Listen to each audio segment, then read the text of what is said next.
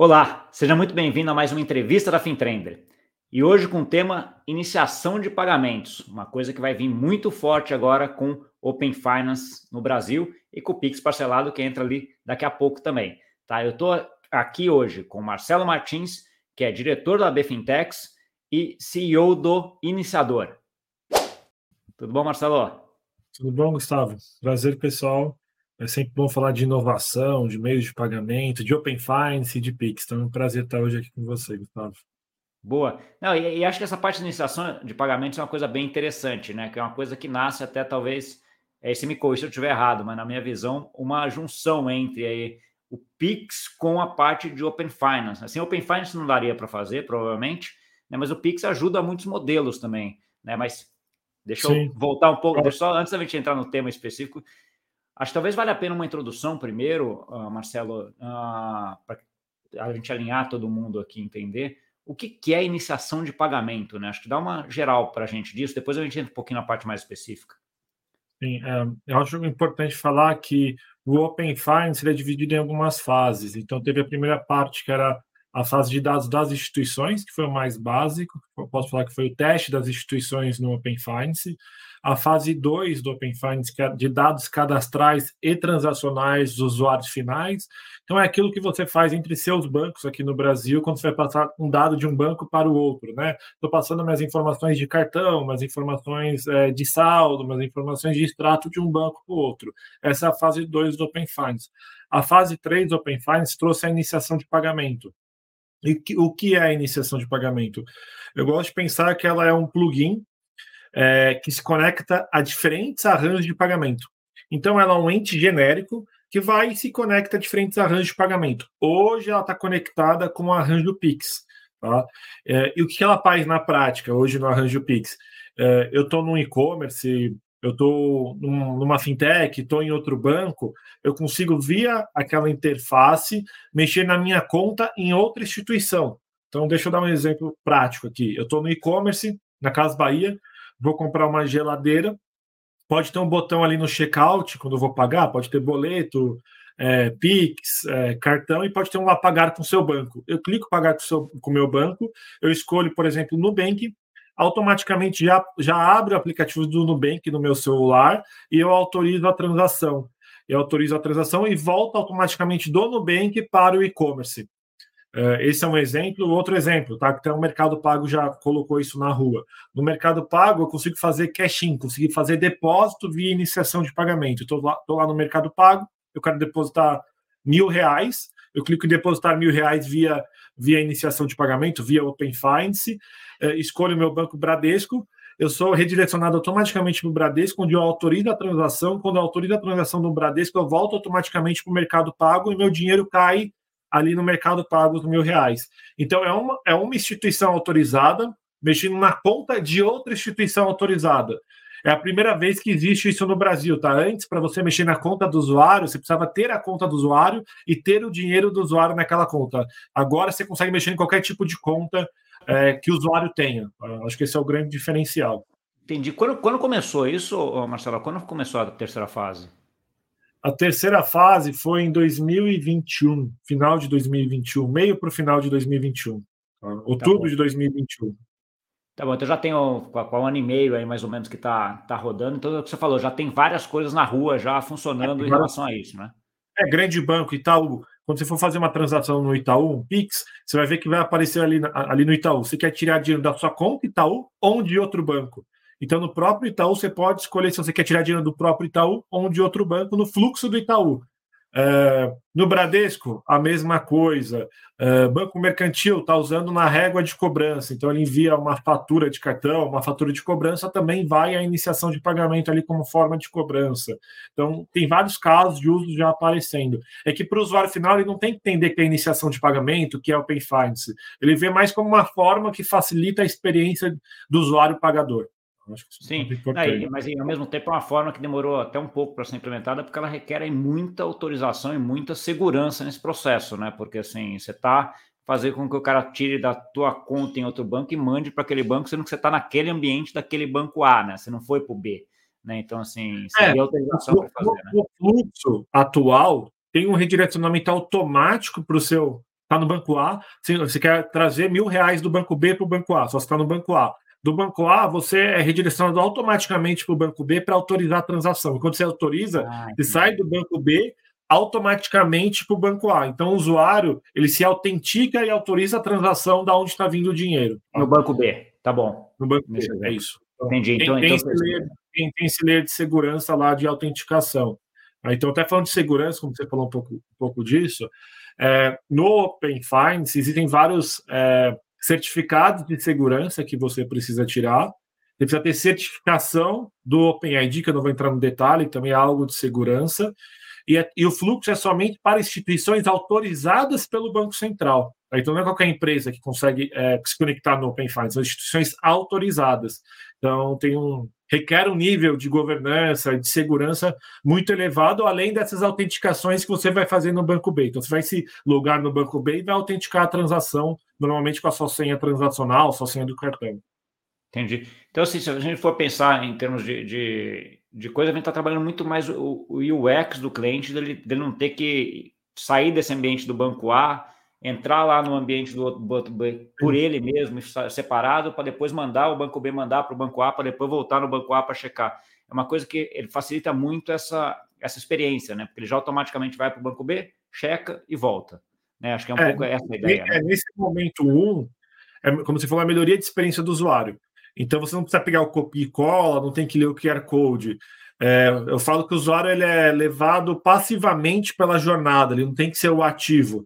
Então ele vai lá, vai escolher o banco, vai para o banco automaticamente, autoriza a transação, volta, a transação foi. Não é ele que tem que pegar o copy ler o QR Code, achar o banco dele, ir para do Pix, ir para do copy da área de ler, ler o QR Code, depois sair, autorizar a transação, depois sair do banco e achar o e-commerce ou outro banco novamente. Mas tem um roadmap evolutivo, tá? muito grande a iniciação de pagamento. Entendi, entendi. É porque assim, agora a gente até entrar um pouquinho nesse roadmap Marcelo, quando a gente imagina essa parte de iniciação de pagamento, eu imagino que essas uh, fintechs ou essas empresas que vão fazer essas iniciações de pagamentos, elas podem lá na frente ser o cara de contato com o cliente, né? E elas fazendo contato com os N bancos, N fintechs que esse cliente uh, tem. É um pouco essa ideia que a gente vai migrar? Também, também. Pode ter um agregador de contas, uma um super app, o que for, ou uma rede social que você consegue ver seus saldos em todos os bancos e também consegue mexer em todos aqueles saldos. Então, você não precisa mais ficar indo para o aplicativo daquele banco para você fazer aquele fluxo financeiro. Essa é, é a tendência. Tá? Então, possibilita isso, mas também possibilita melhorar toda todas as experiências de pagamento que a gente tem hoje no mercado. Então, e-commerce, cash-in, é, régua de cobrança, né? Então, fatura de cartão, tudo isso você vai conseguir melhorar com a iniciação de pagamento. Entendi. E, e, melhorar, melhorar a jornada de experiência e aumentar a conversão. Que o que importa para quem está vendendo, para quem está fazendo a transação, é aumentar a conversão. Então, aumentar quanto está dando certo aquela, aquele fluxo financeiro.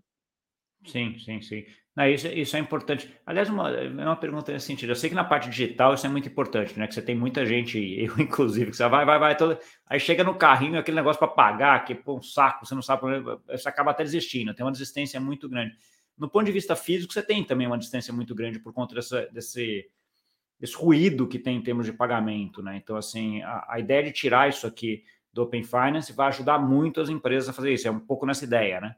É nessa ideia, nessa ideia. Claro que é muito mais mundo online, mas vai chegar em algum momento no mundo físico. O mundo físico tem algumas é, alguns desafios, né? Pelo mundo, por ser mundo físico, está numa fila, você quer ir rápido, você não quer talvez ler alguma coisa ou receber, você quer só bater o cartão ali no NFC e já ir embora. É, mas o próprio Pix e o próprio Open Finance vão evoluir para isso, tá? Então a gente vai ver é, melhorias no mundo físico. Só demora, sempre demora um pouco mais para ir para o mundo físico. Sempre antes é o, é o mundo digital. Sim, tá bom.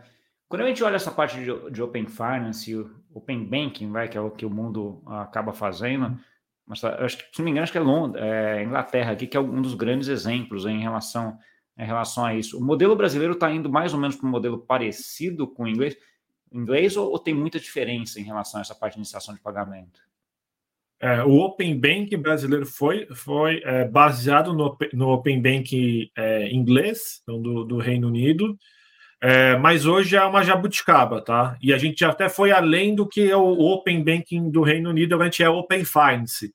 Aí eu acho que é legal fazer um parênteses aqui. Por que a gente é Open Finance?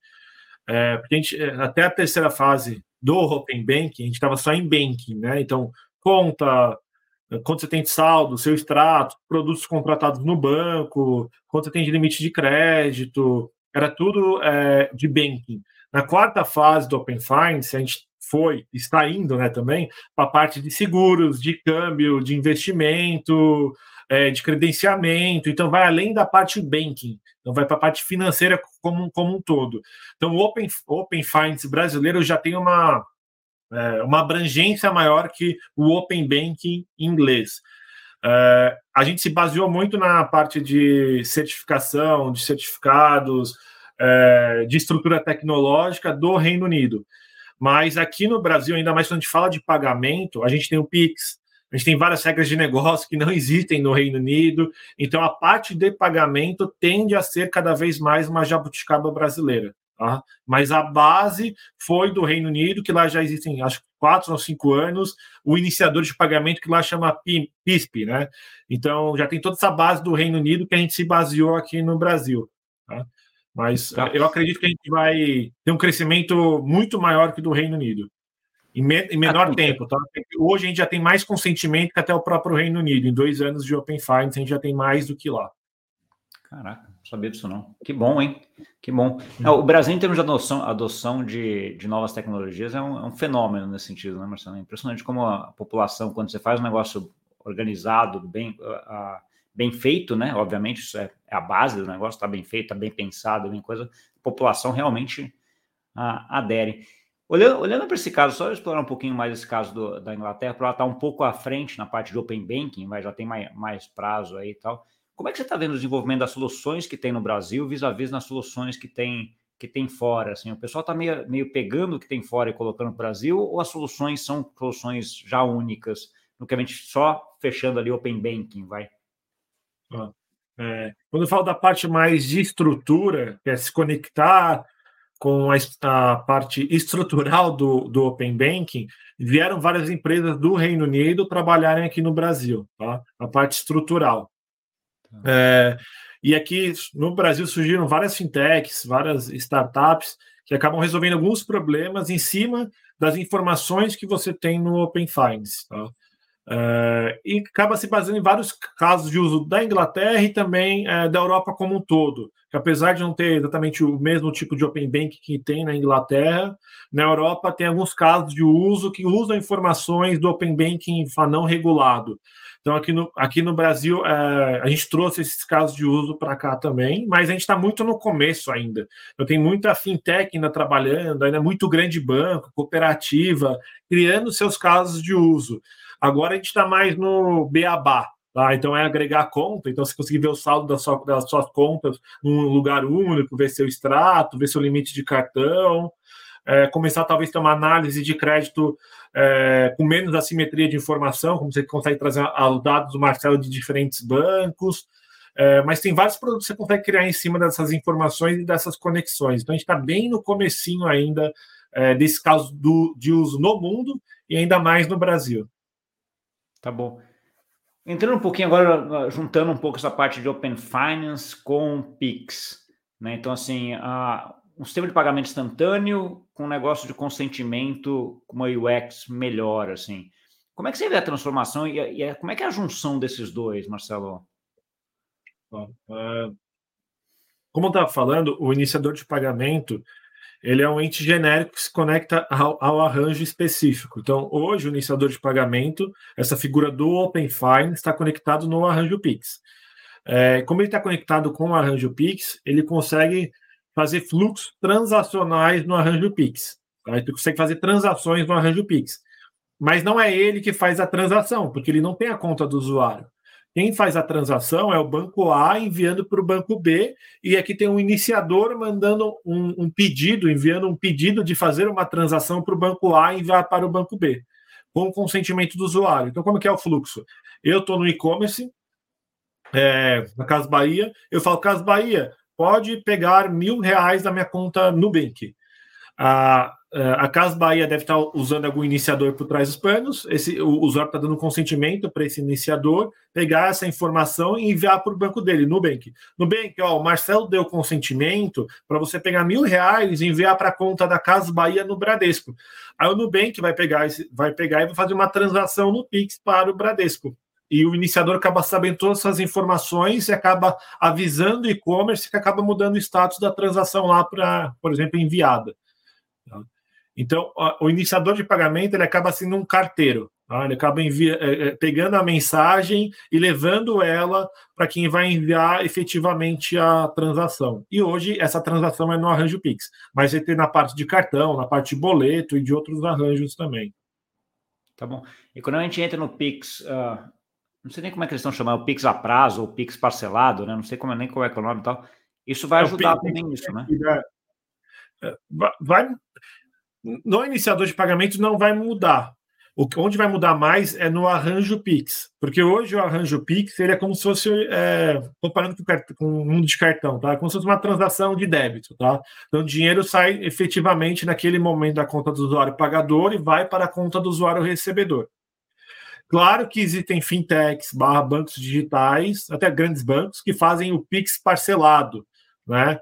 É, que de verdade não é um, um Pix parcelado, um Pix crédito. Ele é de verdade um crédito pessoal, um cheque especial, porque o usuário recebedor, a loja, está recebendo naquele momento o dinheiro.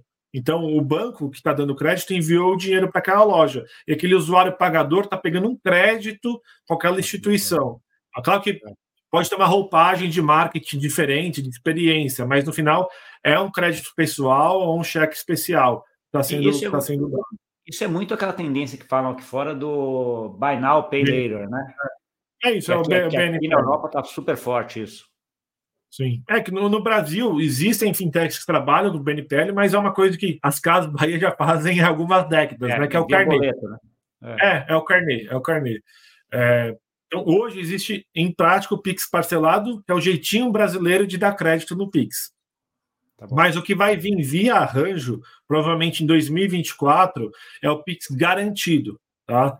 Por que garantido? Porque existe um garantidor naquela transação para o usuário recebedor. Ou a gente pode chamar também de Pix crédito, igual o cartão de crédito, é um Pix crédito.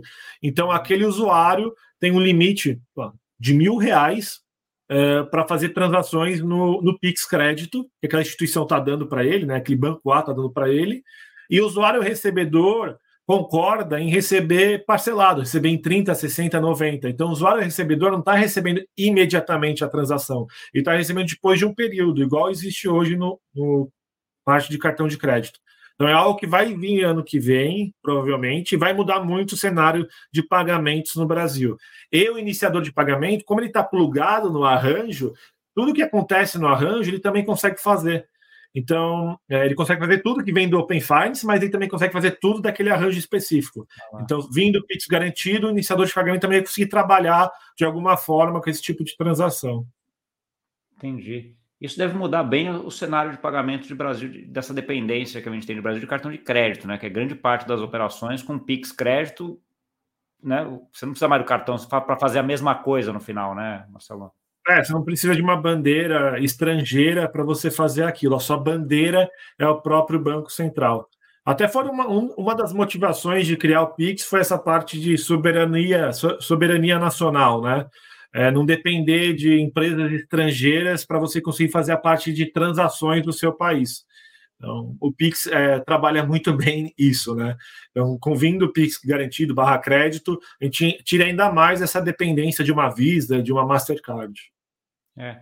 É engraçado, eu sempre falo da, da, curiosidade do Pix, né? Que o Pix no começo era tido como um sistema de pagamento instantâneo, né? Que acho que a concepção dele é, né? Mas ele de repente está virando para um sistema de pagamentos que não é crédito não é instantâneo, né? Pagamento não vai ser instantâneo, vai ser uma coisa a prazo. Ele fica aquela coisa que ele, ele vira um negócio muito maior do que pagamento instantâneo, né?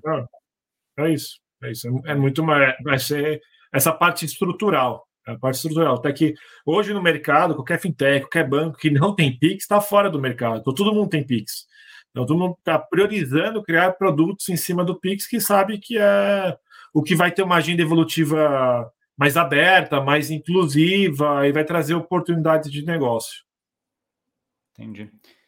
Falando um pouquinho mais agora do, do iniciador, que é a tua iniciativa aí, onde você tá, é o CEO, conta um pouquinho para a gente que, que, é, onde ele entra nesse, nesse cenário todo, Marcelo.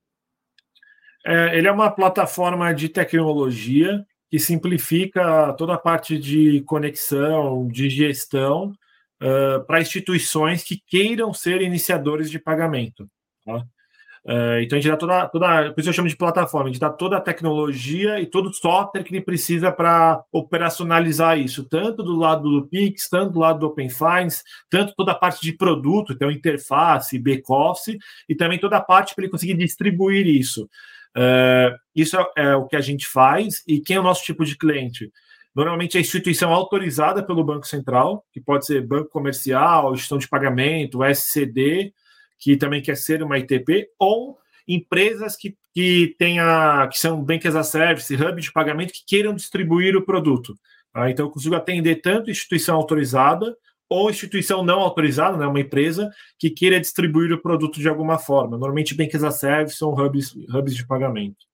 Entendi. Então, você entra como se quase, quase um white label para todo mundo, né? Ninguém, é ninguém, ninguém vê, ninguém vai fazer nada com o iniciador, assim, a pessoa física que vai isso, atuar, é. não vai ter, né?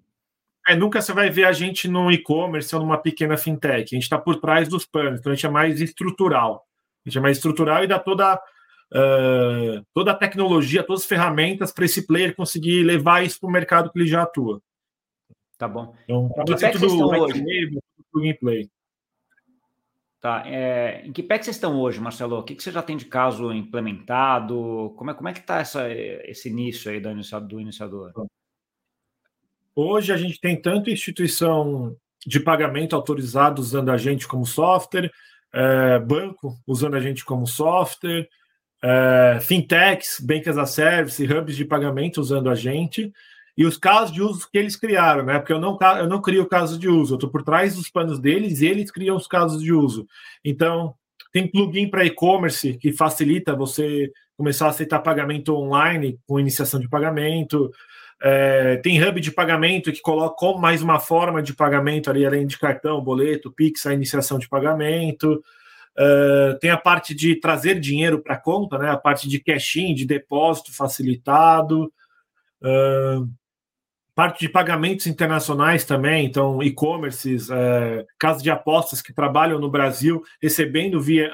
usando a iniciação para receber um Pix aqui no Brasil, depois eles fazem a remessa internacional. Uh, deixa eu ver se tem mais algum caso. Ah, tem um caso de uso de cripto, que é, é, usa a iniciação de pagamento para fazer o, a, a, compra, a compra da, da moeda digital e o usuário já recebe na carteira dele diretamente aquela moeda comprada. Então tem vários casos de usos que são construídos em cima da iniciação de pagamento, que acaba sendo algo genérico, né? É, é, uma, é uma transação. Então tudo que existe uma transação, você consegue colocar a iniciação de pagamento. É, não, essa é uma parte bem legal, porque ela, ela é uma transação e, e, ela, o usuário define o que ele quer fazer no final das contas. Né? Se ele é. quer mandar dinheiro daqui para lá ou de lá para cá, se ele quer transformar é. aquilo lá em câmbio, se ele quer ter um monte de coisa que dá para fazer aqui, né? É, ele define, ele pega, é como se fosse um Lego, né? Ele pega esse Lego aqui da parte transacional e faz o que ele quiser em cima do, do produto dele. Acho que esse é um ponto é, bem importante, que acaba sendo uma construção, né? Cada fintech, cada instituição acaba construindo a sua, a sua solução. Tá bom. Como que é o modelo de negócio de vocês, Marcelo? Como é, como é que vocês ganham dinheiro nesse processo? É simples, é por iniciação. Então, tem, tem um pacote mínimo mensal, e passando aquele pacote mínimo mensal, eu cobro um valor por iniciação excedente. Tá Quanto bom. mais iniciações, menos você paga por iniciação. É tá bom. E aí vocês têm clientes, como você falou aí, desde, desde caras grandes, aparentemente, né? Que são bancos, etc. Sim. Mas você tem, sei lá, qual é o menor cliente que vocês têm? É um cara que faz o quê, assim? Qual que é o tamanho para a gente ter uma ideia? Eu, eu, eu acho que o menor que a gente tem é esse de cripto, tá? É esse de cripto. É uma, é uma corretora pequena que entrou bem no começo com a gente, que até a gente liberou para eles para eles testarem o produto. Então, acho que esse é o, é o, é o menor. Tá bom, e esse cara, esse cara faz quantas iniciações de pagamento por, por mês, mais ou menos? Você tem só para a gente ter uma ideia? Ah, ele é bem pequeno, deve fazer umas 50, 60 por dia. É bem pequeno. 50, 60 por dia? Caraca, não é tão, não é, não é tão pequeno assim é que já, não, né? É, é, que ele só ele só aceita iniciação de pagamento, é a única forma dele de, de transacionar. Ah, então, uma corretora, 50, 60 transações por dia é, é bem pequeno, né? É, para todo, toda a corretora, sim, concordo, mas é, para iniciação então, de pagamento é uma coisa, caraca, não é, não é tão pequeno assim, de 50, 60 por, por dia, né? Pelo menos... Ah, depois quem gosta de cripto pode entrar, chama RampBR. RampBR. Consegue até testar a iniciação de, de pagamento por lá e comprar alguma, alguma moeda digital. Tá bom. Não, depois, vou, depois você me deixa até o, o, o link que eu é, deixo aqui na descrição, até o pessoal entrar e, e, e, testar lá. Tá bom. Esse modelo, quando a gente está falando de, de, iniciação de pagamentos, ele, ele, tem, tem algumas dificuldades aqui que eu consigo ver. Uma das, uma das delas é a parte de tecnologia, né? No final das contas, isso é, é um negócio de SaaS, né? Software as a Service, no final, que você vai lá acoplar em, ah, em várias coisas. Qual a grande dificuldade que você está vendo no desenvolvimento desse negócio teu hoje, Marcelo? é uma grande complexidade, porque você tem que viver com toda, todo o roadmap evolutivo do dia a dia do arranjo Pix e também do Open Finance, que muda constantemente, né? muda quase diariamente algo no Open Finance ou algo semanalmente no Pix. Então tem esse desafio de construção e de manutenção, e também diferente de um Pix normal, como funciona? Vamos até voltar. Como funciona o Pix normal? Você tem o um Banco Central aqui, que tem a câmara de liquidação dele, que chama SPI, que é o Sistema de Pagamentos Instantâneos, e você, como banco, como instituição autorizada, você bate no Banco Central. E o Banco Central pega aquela informação que você quer enviar uma transação e chama outra instituição e manda para ele. Então tem o Banco Central no meio, tá? Sempre toda transação uh, do Pix passa pelo Banco Central.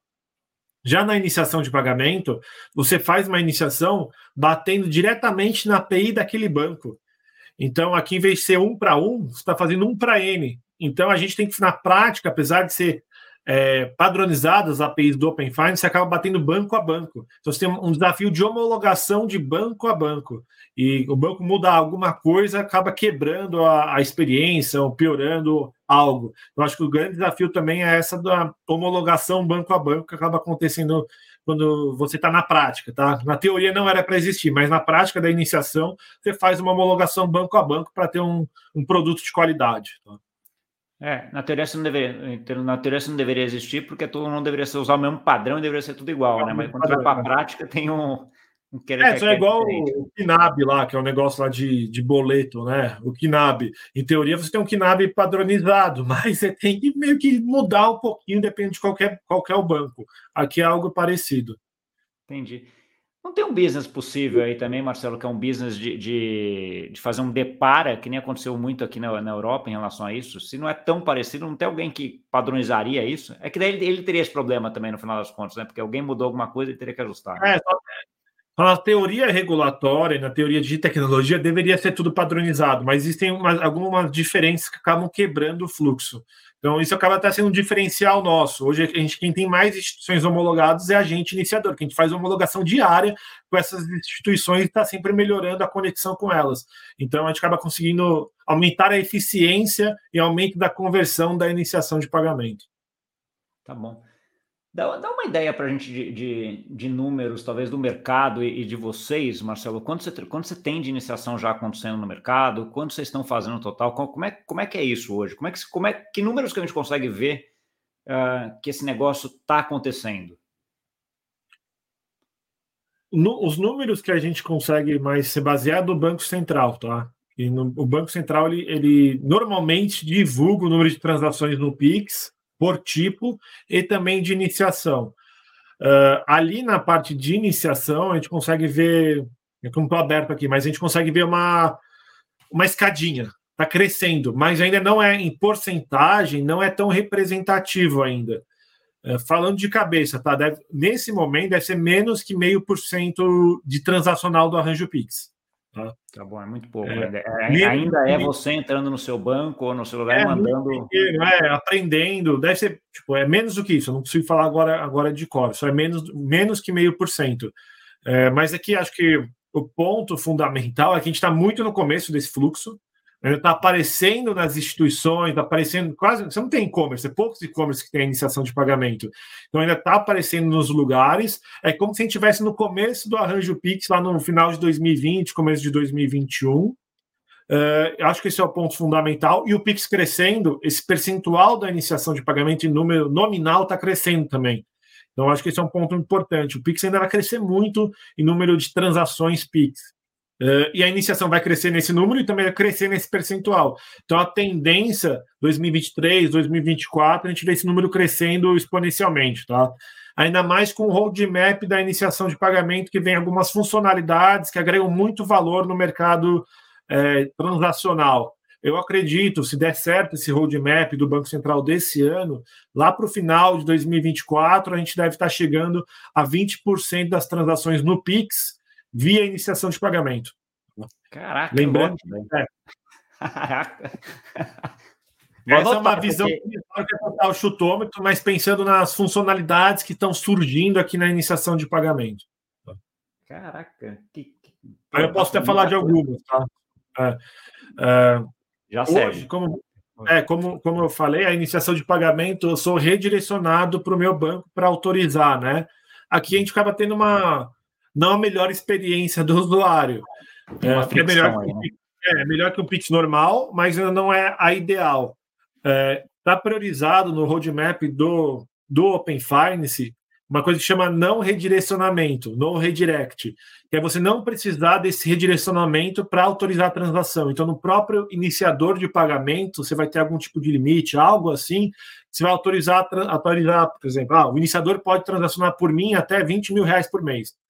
Até 20 mil reais por mês, eu não tenho mais que fazer nenhum redirecionamento para minha instituição. Então, a, a jornada fica muito mais simples como se eu estivesse fazendo uma compra, sabe, de quando você deixa salvo no iFood seu cartão ou no Uber, como sendo isso. Então, isso é uma coisa que vai surgir, está nos grupos de trabalho e está priorizado para vir agora no meio do segundo semestre. A outra coisa que está priorizado é a recorrência, porque hoje como funciona? Eu faço um consentimento é um pagamento. Com a recorrência é um consentimento, vários pagamentos. Hoje o mundo, o mercado de recorrência Netflix, tudo depende do cartão de crédito, porque não existe uma forma segura e eficiente de, de, recorrência além do cartão de crédito. Com a recorrência na iniciação de pagamento, eu vou conseguir falar: ah, Netflix, durante os próximos 12 meses, você pode tirar 50 reais da minha conta no Bank. É, porque o Netflix vai ficar pagando percentual para fazer uma transação se ele pode usar a iniciação via Pix para fazer algo mais barato e mais efetivo para ele. Então, a recorrência é algo que vai mudar totalmente esse mercado de pagamentos online. Também mercado físico, né? Vou numa academia, tem uma recorrência, poderia fazer uma concordar com uma iniciação. Então, a recorrência é a grande, além do no redirect, a recorrência é o que vai fazer a iniciação subir exponencialmente. Então, isso é roadmap até o final do ano. Além disso, tem, paga... tem a iniciação em lote, que é para pessoa jurídica. Imagina que eu estou lá no meu RP, no meu lugar de gestão da minha pessoa jurídica, eu consigo dar um consentimento e já autorizar o pagamento da, dos, 100, dos 100 funcionários da minha folha da minha folha de RH. Então, é, um, é, um, é uma iniciação, múltiplos pagamentos. Então, isso também traz essa vantagem para a pessoa jurídica. Isso até o final do ano. Tá? Então, até final de 2023. Por isso que eu acredito que até final de 2024, com a recorrência, a gente consegue chegar em 20%, que muitos meios de muita, muito tipo de transações que está na parte de cartão na recorrência vai para a iniciação de pagamento. É. Caraca, Pio, é, é o, o, sistema do Pix vai dominar toda a parte de pagamento no final das contas, né? Então, assim, vai pegar toda a parte de cartão de, de débito e crédito, que é muito forte, né? Com a possibilidade de vir para cá. É, e aí, aí sim, aí esse é, aí o Pix está crescendo né? e a iniciação está crescendo junto. É. Caraca, que legal. Bem legal. Eu não, eu não tinha ideia desse roadmap, dessa. Uh, da, dessas mudanças todas em relação ao Pix que vai ajudar. É, a gente está nos primeiros 5 minutos da, da iniciação. E do Pix a gente está nos primeiros 30 minutos. Essa é a diferença. É, tem muita coisa para acontecer aí, né? E, e, aí cria um ambiente muito, muito bom de, de, de, não só inovação, mas de concorrência isso, né, Marcelo, no final das contas, porque assim, esse iniciador de pagamento aí, no final das contas, ele pode ser o único contato que você vai ter direto com, com tudo no final das contas, né? Porque você vai pagar Netflix por aí, você vai usar ele para pagar academia, você vai uh, usar ele para pagar o teu amigo quando você quiser de fazer uma transferência de banco para banco. Uh, se, se, na verdade, é aquela é quase aquela única senha que você vai precisar ter para entrar e fazer o resto depois, né? Ah, e vai ser algo transparente para você. Imagina, eu vou estar lá, no, na minha rede social, eu quero transferir para o meu amigo da minha conta do Bradesco, eu vou fazer tudo via rede social ou via Google. Então, essa, essas big techs estão entrando fortemente na iniciação de pagamento. Tá? Então, todas, todas essas big techs estão trabalhando por trás dos panos em algo relativo à iniciação de pagamento, que acaba simplificando muito, ainda mais quando a gente fala do não redirecionamento. Né? É, fica muito simples, fica um, um clique, fica um clique. Sim, sim.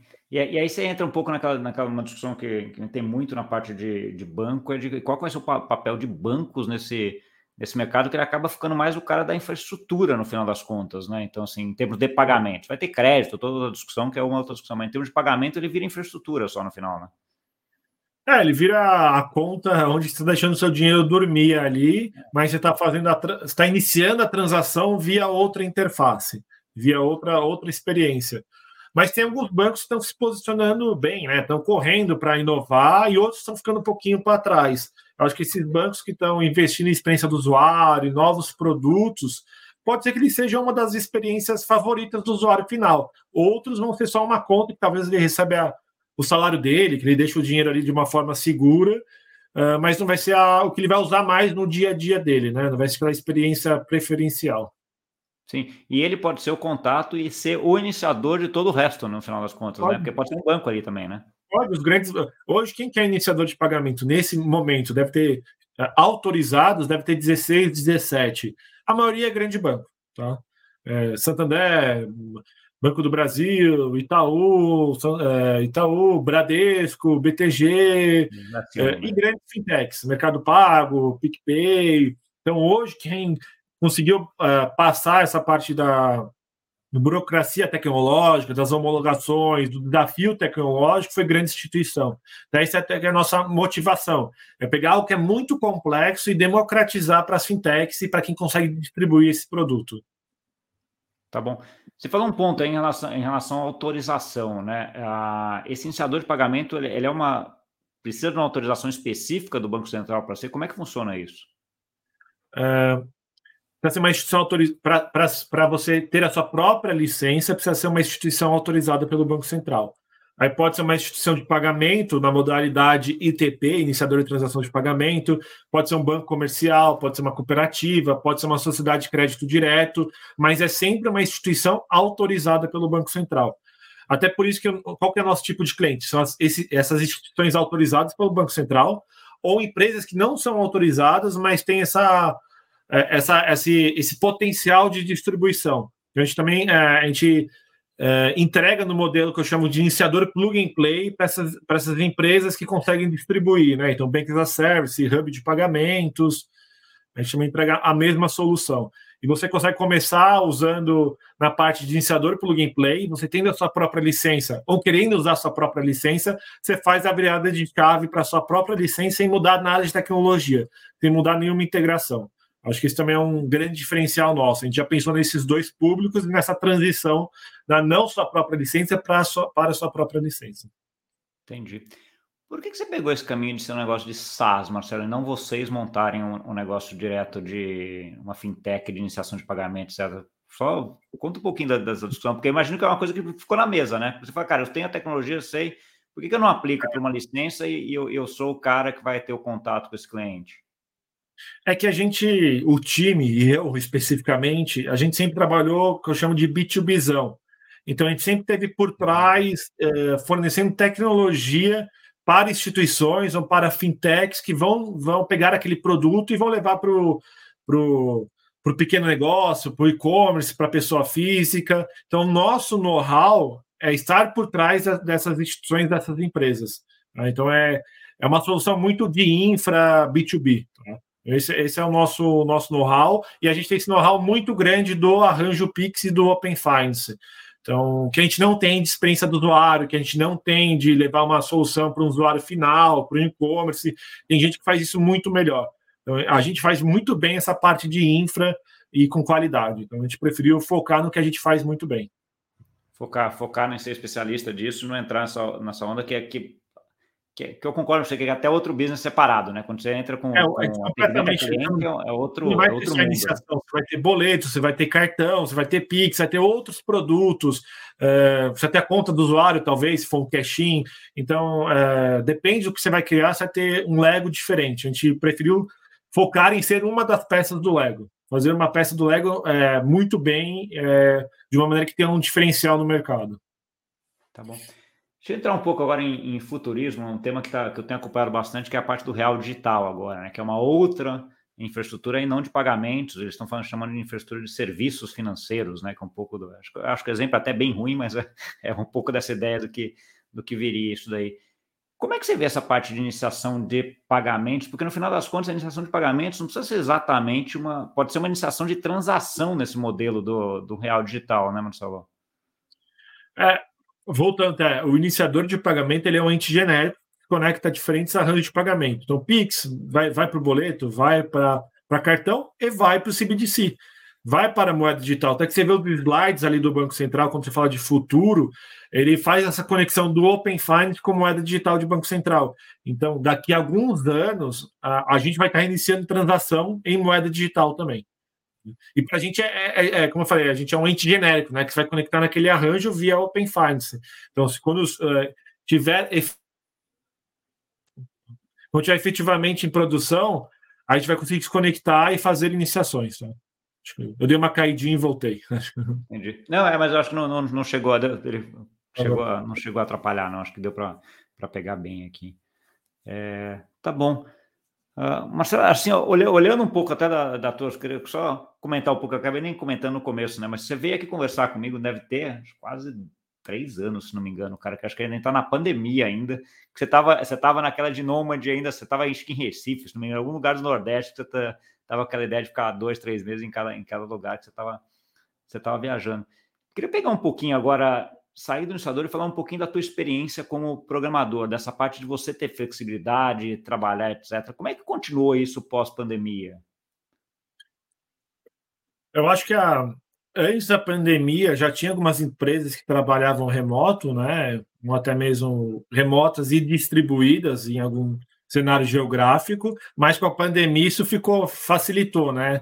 Até a parte comercial, a parte talvez de financeiro acabou virando remoto, que a pandemia permitiu isso.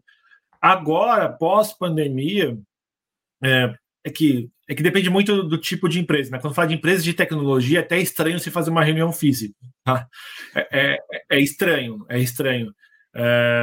Que a pessoa não quer fazer fisicamente. Então, normalmente vai ser mais algum evento ou algum encontro é, com um time que tem alguma coisa além do trabalho, que tem alguma, é, algum, alguma missão, algum objetivo é, de convivência. Porque trabalhar, se trabalha muito melhor é, remoto, né? Você é muito mais eficiente. É, e você acaba conseguindo preservar a qualidade de vida de cada pessoa.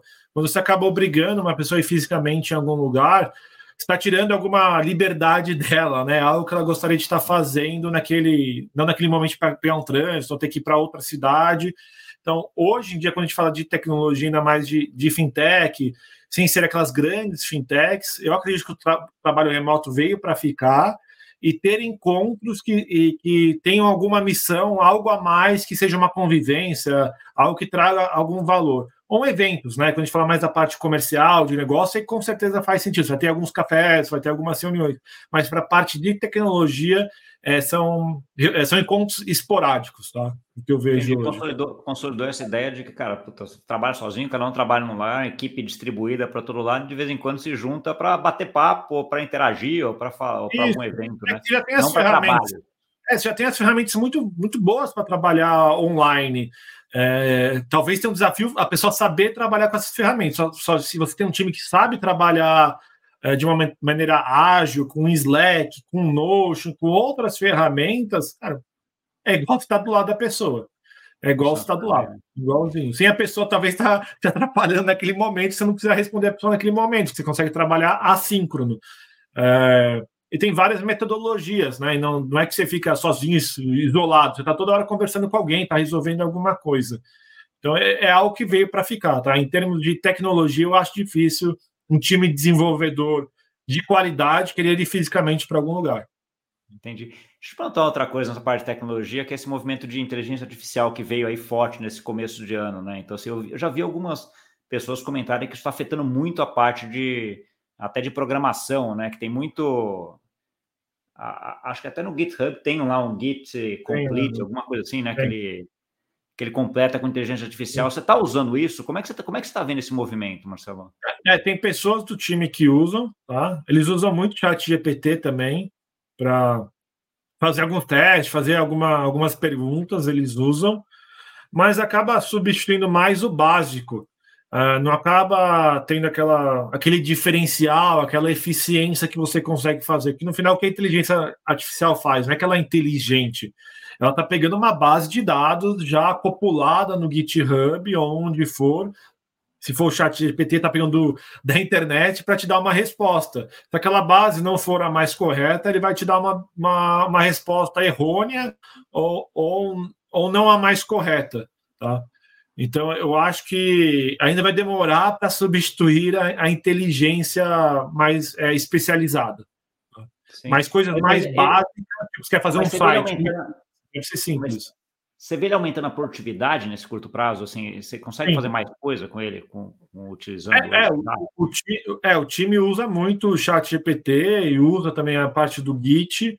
É, isso é o que facilitou para revisão de código ou para alguma coisa que você manda manda para ele, pega e você corrige o que ele, o que ele mandou, é, ou para documentação de tecnologia, então você pede para ele documentar as APIs, depois você vai só corrigindo, vai só melhorando. Então aumentou aumentou a produtividade, tá? trouxe uma facilitação. Tá bom, boa. Marcelo, estamos chegando aqui mais ou menos no, no tempo aí que, que a gente se propõe. Acho que, cara, muito legal essa, essa conversa, mas antes de falar, daqui a pouco eu falo tchau. Eu queria que você deixasse aí uma mensagem final aí para quem nos ouviu. Ah, acho que o primeiro ponto é sobre a BFintex, né, que é a Associação Brasileira de Fintechs. É de graça virar associado, hoje tem mais de 600 associados.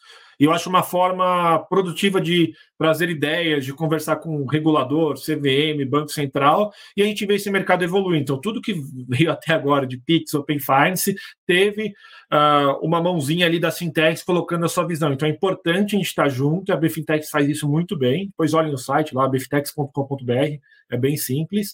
Uh, e na iniciação de pagamento, a gente está no começo, né, do Open Finance, do Pix, a gente tem muito trabalho para fazer.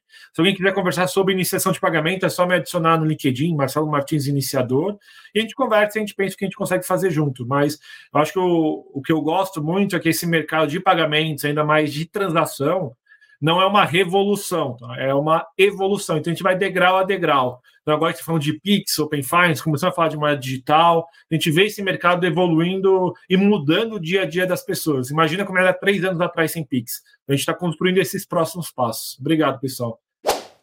Show. Valeu, Marcelo. É, Para você que nos viu, muito obrigado pela audiência. Não esqueça de deixar o like, compartilhar com aquele amigo e amiga que gosta desse assunto. E até semana que vem. Tchau, tchau.